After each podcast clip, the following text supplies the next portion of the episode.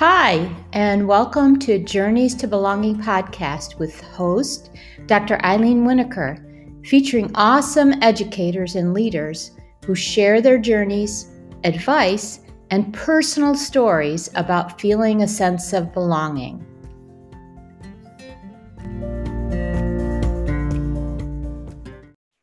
Hi, everybody, and welcome to another episode of Journeys to Belonging.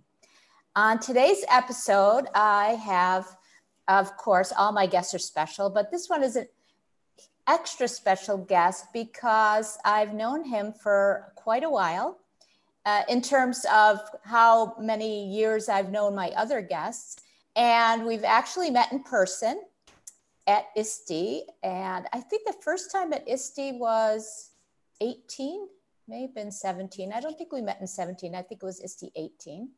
And we are both on the Global Collaboration Network for ISTE. And so we've worked together uh, on a team. And so I'm so excited to have my guest all the way from Malaysia. Actually, it's New Zealand via Malaysia, uh, Dr. Michael Harvey. Welcome, Michael. Uh, yes, uh, kia ora and salamat datang. Um, yep, so Dr. Michael Harvey here. And uh, it's great to be part of this um, opportunity to, to kind of chat the next yeah. half an hour or so. Yeah. Yeah, thank you. And so I didn't really say too much about you, what you're doing, where you are. Well, I mentioned where you are, but people might not know why you're there. So uh, tell us a little bit more about yourself.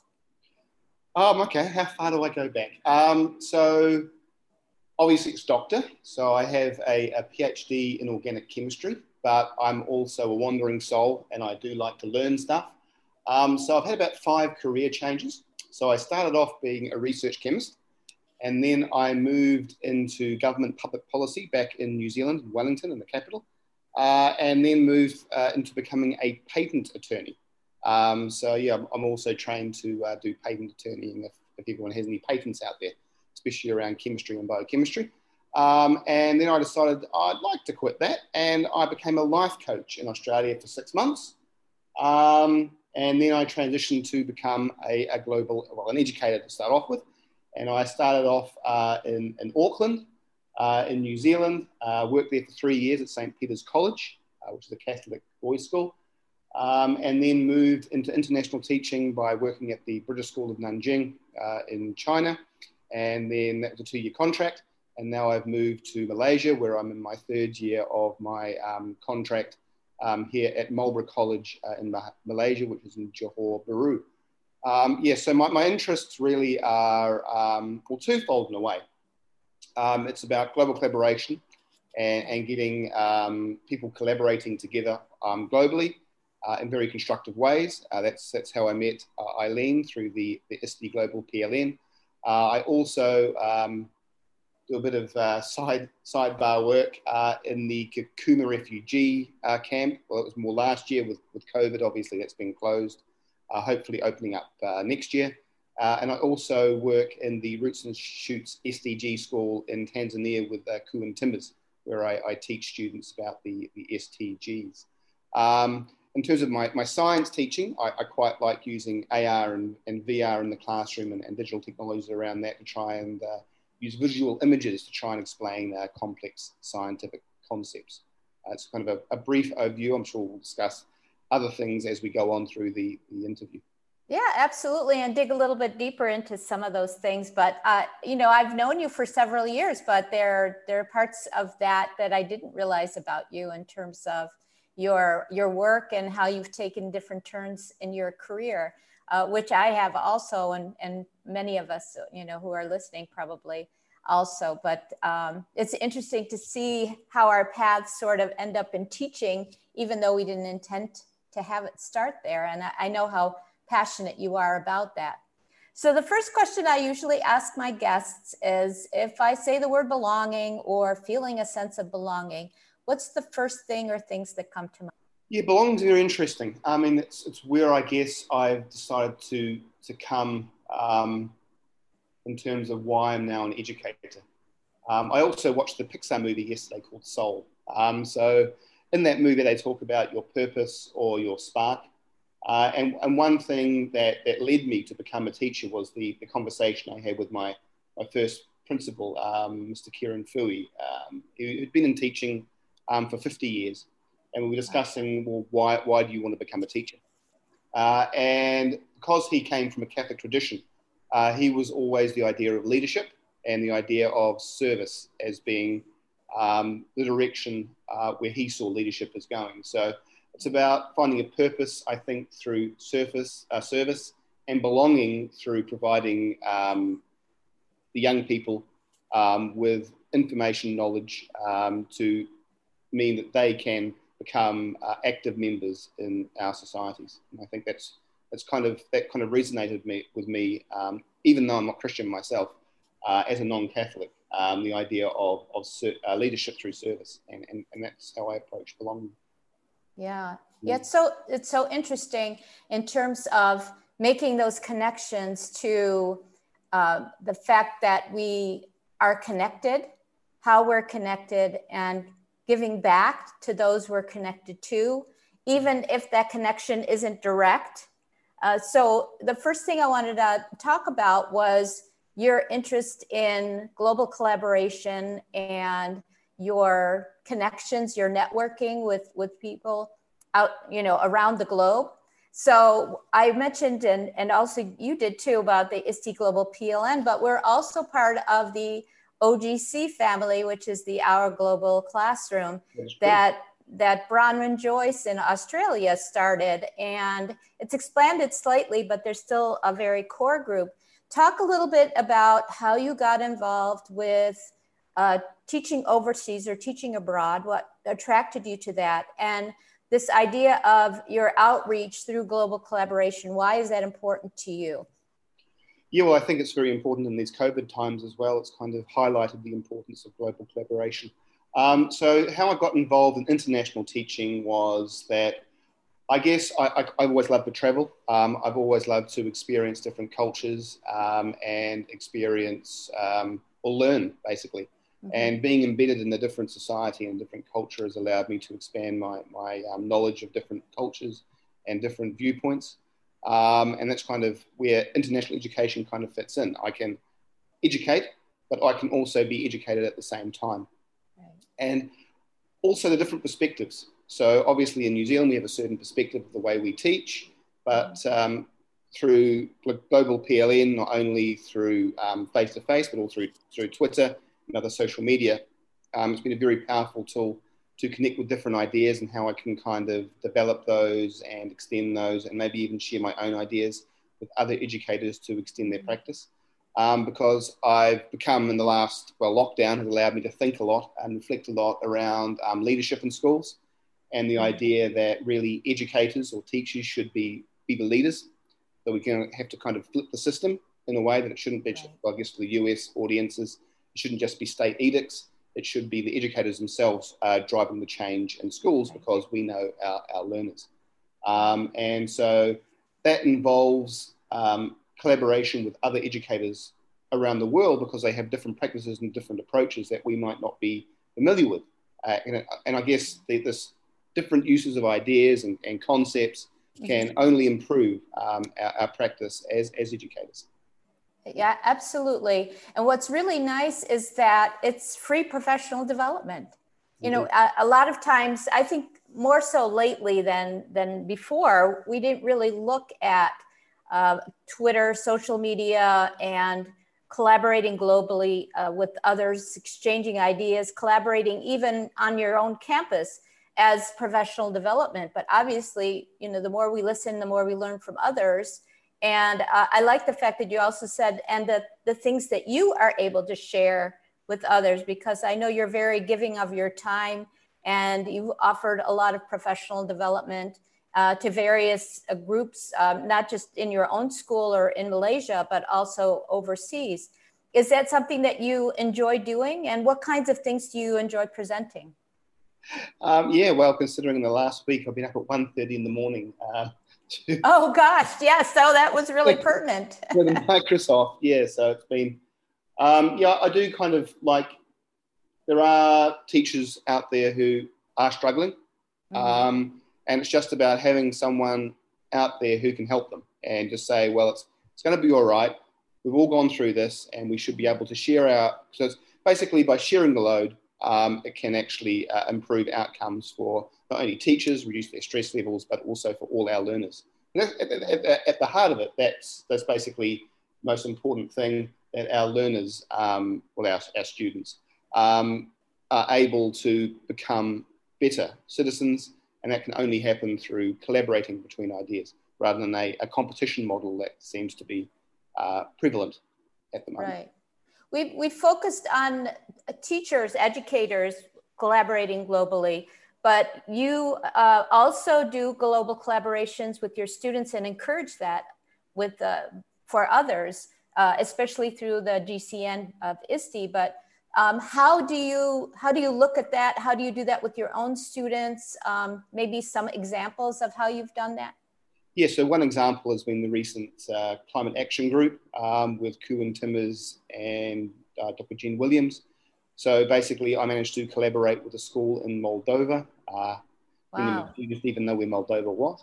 Um, nice. In the Um, yeah, so it was basically um, comparing and contrasting climate change action in Moldova compared to climate, uh, climate action here in Malaysia, because we have different, um, obviously, approaches and um, also driving um, plastic use because a major issue here in Malaysia is a lot of countries like Australia, the UK, and New Zealand, I'm sad to say, uh, recycle their plastics by just sending it to Malaysia. And my state, Johor, where I'm in at the moment, they just oh. basically burn it. So they buy it, they say, oh, we can handle it, but then they just either burn it or they oh, just. Oh my goodness. Um, put it, yeah. So so when we say we're recycling plastics, uh, not so much. Mm. No, not so much. Because what happened was that China refused uh, these countries uh, access now, and they're saying, well, we've got too much pollution. You sort your own problems out. So then Malaysia said, well, we can deal with it, and then these countries mm. have now sent their plastic Malaysia. This is one issue that uh, my students have been highlighting to to other um, students in, in Australia, UK, and New Zealand, saying, well you've really got to pressure your governments uh, around how to use plastics or how they actually recycle plastics. Yeah. That's that's an amazing way for them to be able to, on both sides, to be able to uh, do perspective taking. Mm. Because you know, if if we're told in Australia, New Zealand, and so forth, and around the world that we're recycling and we put that plastic bottle in the recycling bin, we forget tend to forget about it. They told me it was recycled whatever. But to hear from students in malaysia who are obviously affected by the pollution that the burning of the plastics caused uh, that must be a real aha moment for students. How do the students react um, both in malaysia and uh, in you know in the other countries when they realize there's this gap in understanding or knowledge i guess yeah, well, they were, the, the, New Zealand and Australian students were quite shocked in that sense. They thought they were doing a good thing by recycling, but then it's about the entire supply chain of that plastic from when they put it in the recycling bin to what actually happens at the end. Um, yeah. And it was quite interesting. My well, it's an expat school, but um, mm-hmm. the expats kind of re, uh, kind of enforcing, well, it's not quite as, as what it seems. So. Yeah. But we're doing a lot around uh, trying to reuse and recycle, especially the, um, the milk bottles. Um, and mm-hmm. milk bottle caps We're making plates and, and kind of things around that as well. So there's some, some digital, uh, not design technology stuff around that. So oh, kind of extends nice. into other curricula. Yeah. Yeah. So sort of sort of a, a bit of project-based learning, which yeah. is really nice, which I, I know is something that you're you're into also. Um, tell me a little bit more about Shoots. And I know Kakuma is sort of on hold right now, but you did quite a few lessons. I'm wondering, with having those students online, what are the kinds of things that you do, especially because uh, I assume you're teaching science. I'm not sure what level you're teaching them at, but in terms of engaging them, I hate that word engaging, but in terms of really catching their attention, uh, having them be able to relate to what you're teaching, because I'm not sure if they have a lab there or they have any kinds of hands-on kinds of things. So how how do you go about your lessons when you're doing that for them?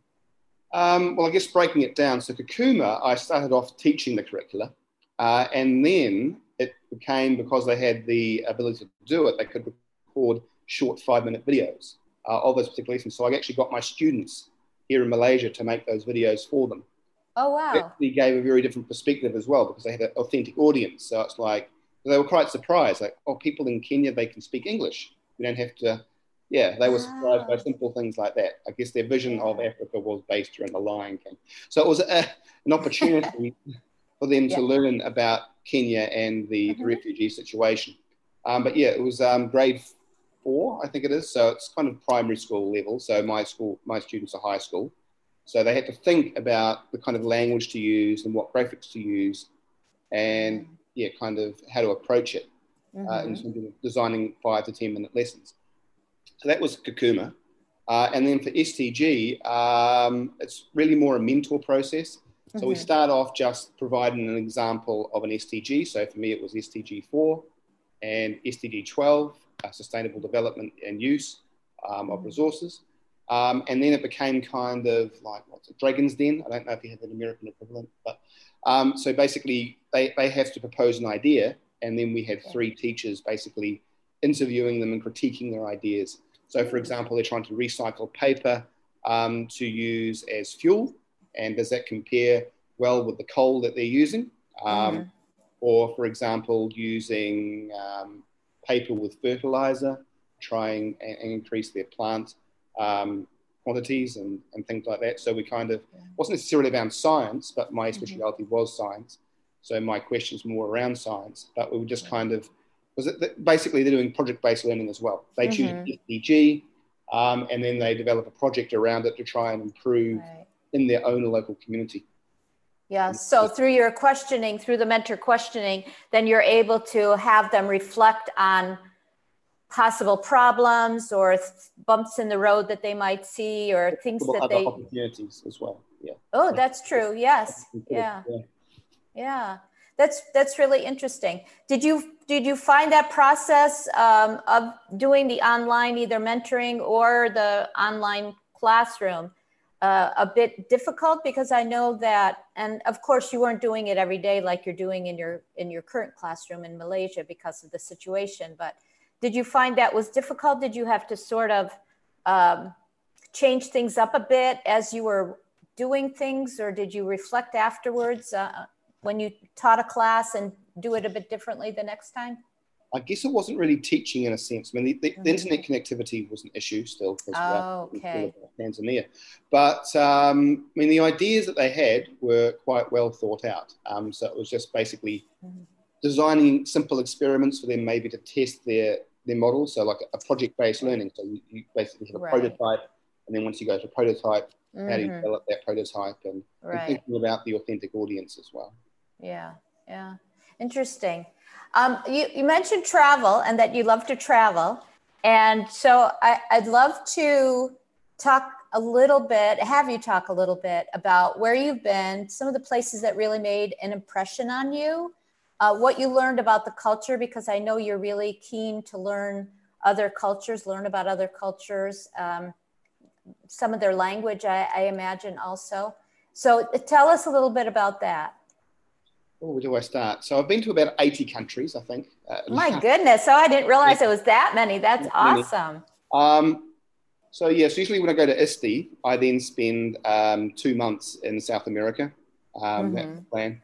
Um, so I really enjoyed uh, Mexico, with the food as well, but also the, the history. Um, so, and, and previously the last ISTE, which was 2019, not sadly 2020, which was online, um, I decided to go to Peru.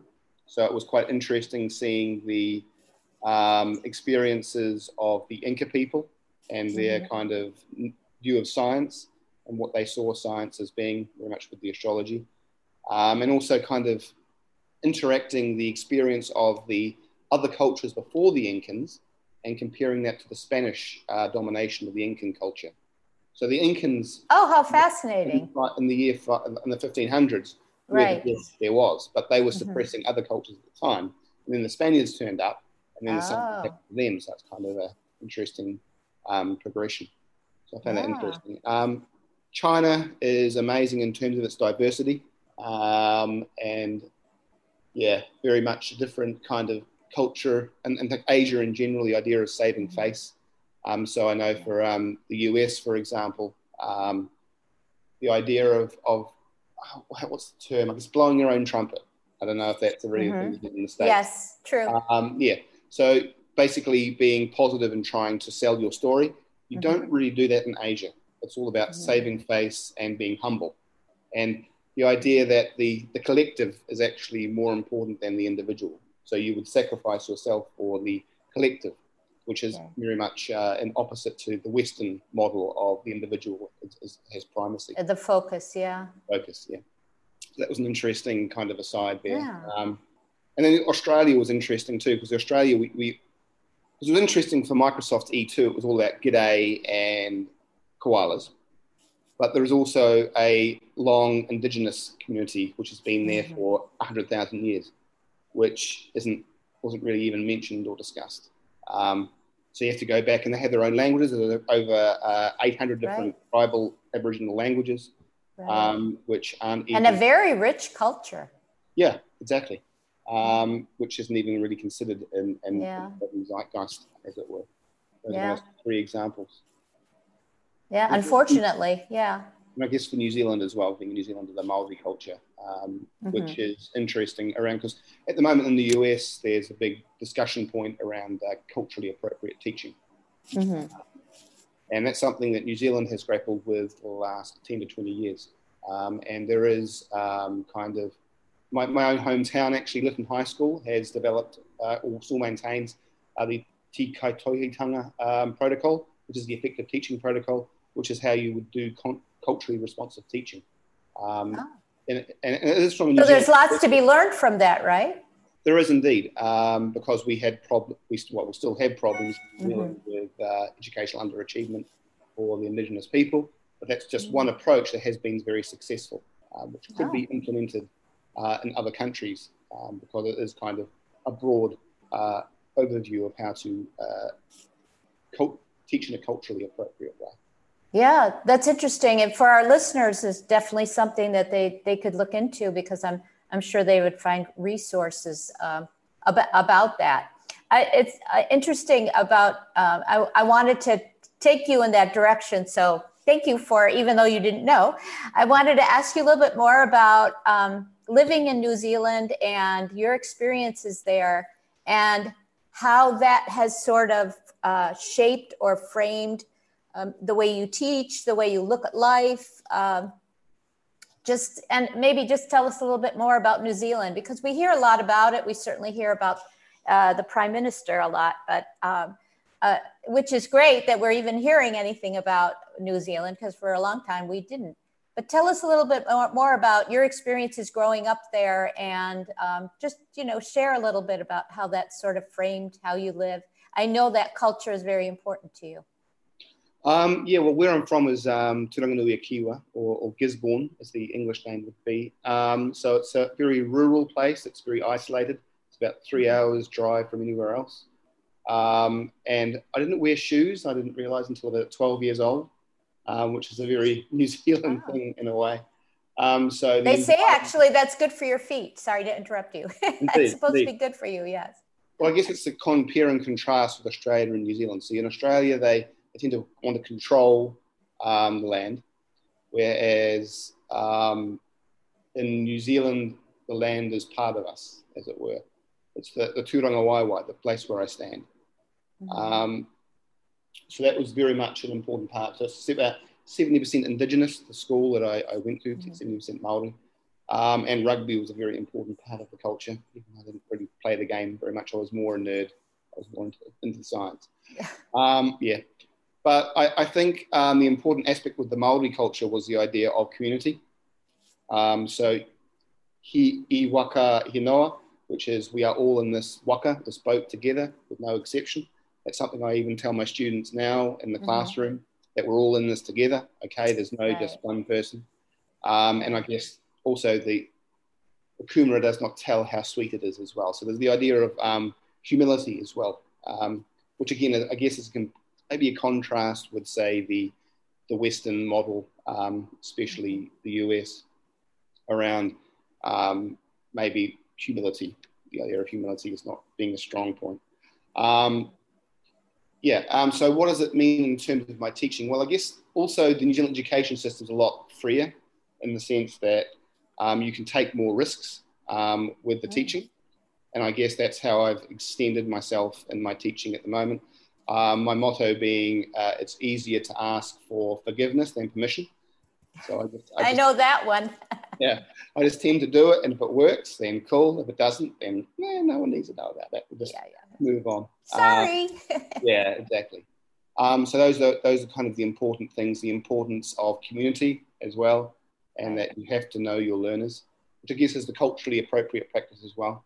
You have to know your learners before you can actually teach them, and that relationships um, are the most important thing in the world. So that's that's basically um, what's the most important thing in the world? Te tangata, te tangata, te tangata, the people, the people, the people. Um, mm. So yeah, so community. Yeah. yeah. So th- there's a really strong background of that whole idea of belongingness and community and connectedness, and not really so much team because when we think of teams, sometimes we think of competition, but more of this um, tribe, which you know some people don't don't want to um, use that word anymore because of the indigenous nature of it, but I still see people using that. That whole idea of the culture of the tribe, which is everybody is, you know, working for each other as a, a goal to, to try to make sure that we're all taken care of. So that's, that's really interesting about the background.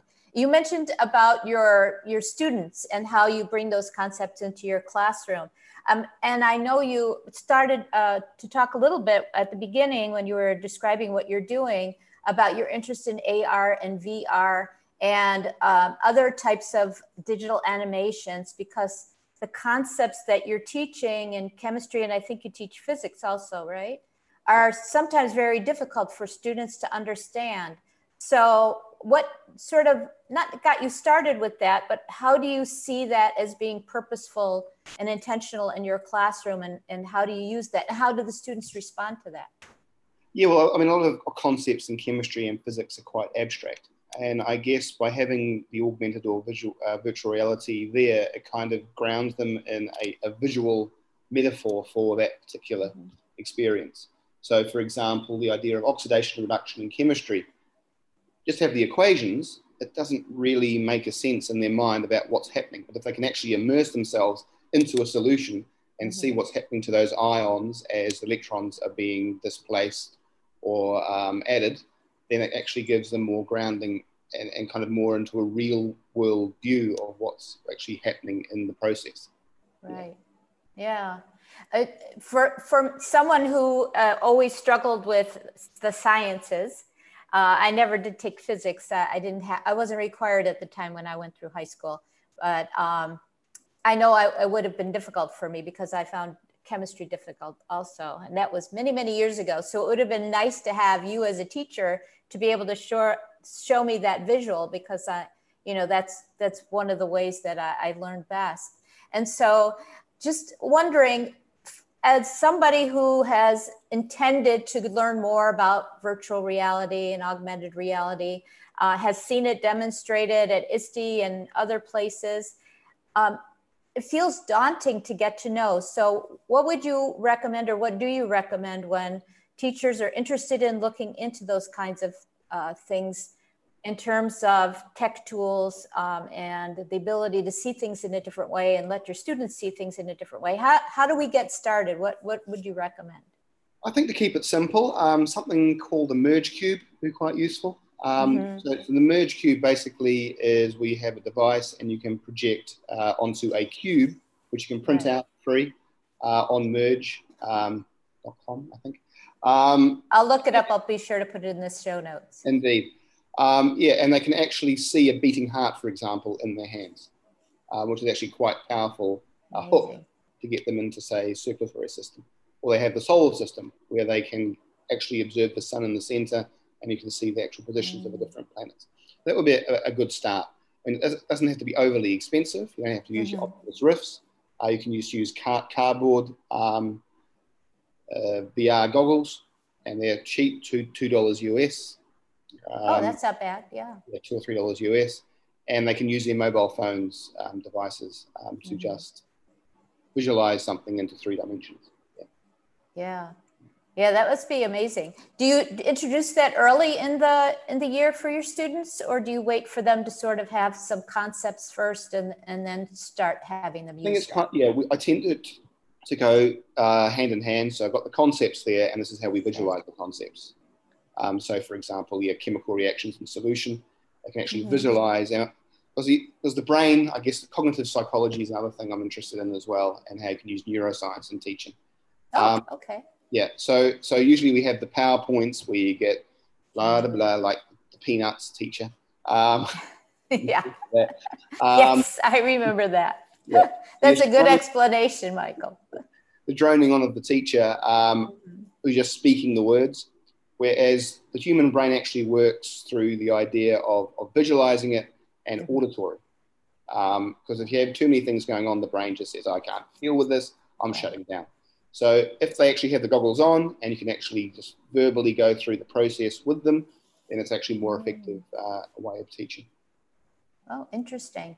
That's that's fascinating. Yeah, I, I keep saying, like I said, I, I, keep saying that I'm going to, but uh, now being in the classroom, there isn't something to drive me, but I really do want to try it because I think it's really an advantage to know about it and and to know how it works or understand how it works, even though I don't have students to be able to use it with.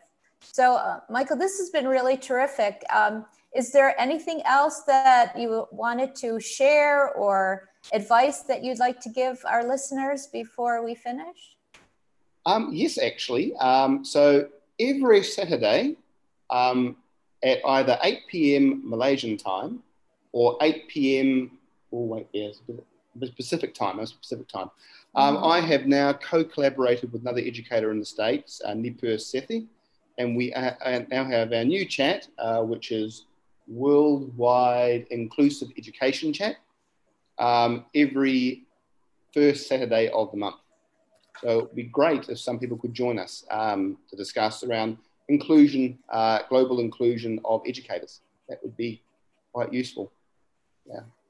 And I've joined, and it's a really great conversation. And you're right, it would be wonderful to have more people join. It's great that you have somebody collaborating with you now in another time zone so that you're able to sort of expand.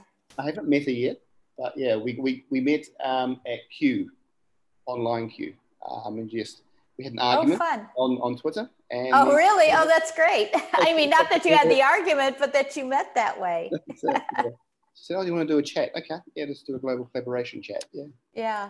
But may I ask what was the argument about? And did anybody win? um, yeah, it was um, about digital equity, actually. Yeah, so it was. Um, we, we came to a mutual agreement. Sounds good. Yes. Yeah. And and I know you enjoy the debates uh, from the side of being able to sort of look into things and um, what was you were doing with one of your one of the other teachers the the videos and it was oh, it was the, really the, fun the, to watch. The rap, the battle, yeah, that, that, yeah. So basically, it was a battle between the business school, um, school and yes, department. That's right. Yeah. Yes. Yes. right. Yeah. yeah. So forth rap battling. Yeah. Yeah. That yeah. that was really funny. Yes. Yeah. You're very creative. That's for sure. well, thank you so much. Uh, before we finish, I always like to ask my guests, where's the best place to find you, or best places to find you? in case people want to hop off the podcast and get, you know, look for you right away. I'll also include all of that in the show notes. Um, the best way is probably on Twitter, um, which is at Doctor, all one word, uh, underscore Harves, H A R V E S. Mm-hmm. Okay. And then, of course, the hashtag for the uh, first Saturday of the month Twitter chat is hashtag WWIED. IED. Perfect. Okay, I'll make sure to include that and the information about the Merge Cube so that people can go ahead and look for that too. Michael, thank you so much. I really appreciate it. I know it's quite late there. Uh, hap- 8 p.m. I'm, I'm staying up for um, the fireworks. Oh, okay. I thought it was okay. later. That's good. I got my time wrong, as I usually do. What's the thing with the Microsoft thing? I thought it was because it was said, oh, it's MST, which I took for Malaysian Standard Time. So, oh, 10.30 a.m. Malaysian Standard, finally, a good time. But It was actually Mountain Standard Time. Thank you so much, Michael. I really appreciate your being No on the show today. Okay, thank you. Right. Take care and Happy New Year. Right. Happy New Year. Thank you for listening to today's episode. If you're inspired by what you heard, be sure to subscribe wherever you listen to podcasts. For more information about belonging, check my website, Journeys to Belonging, that's Journeys number two belonging, webstarts.com. See you next week.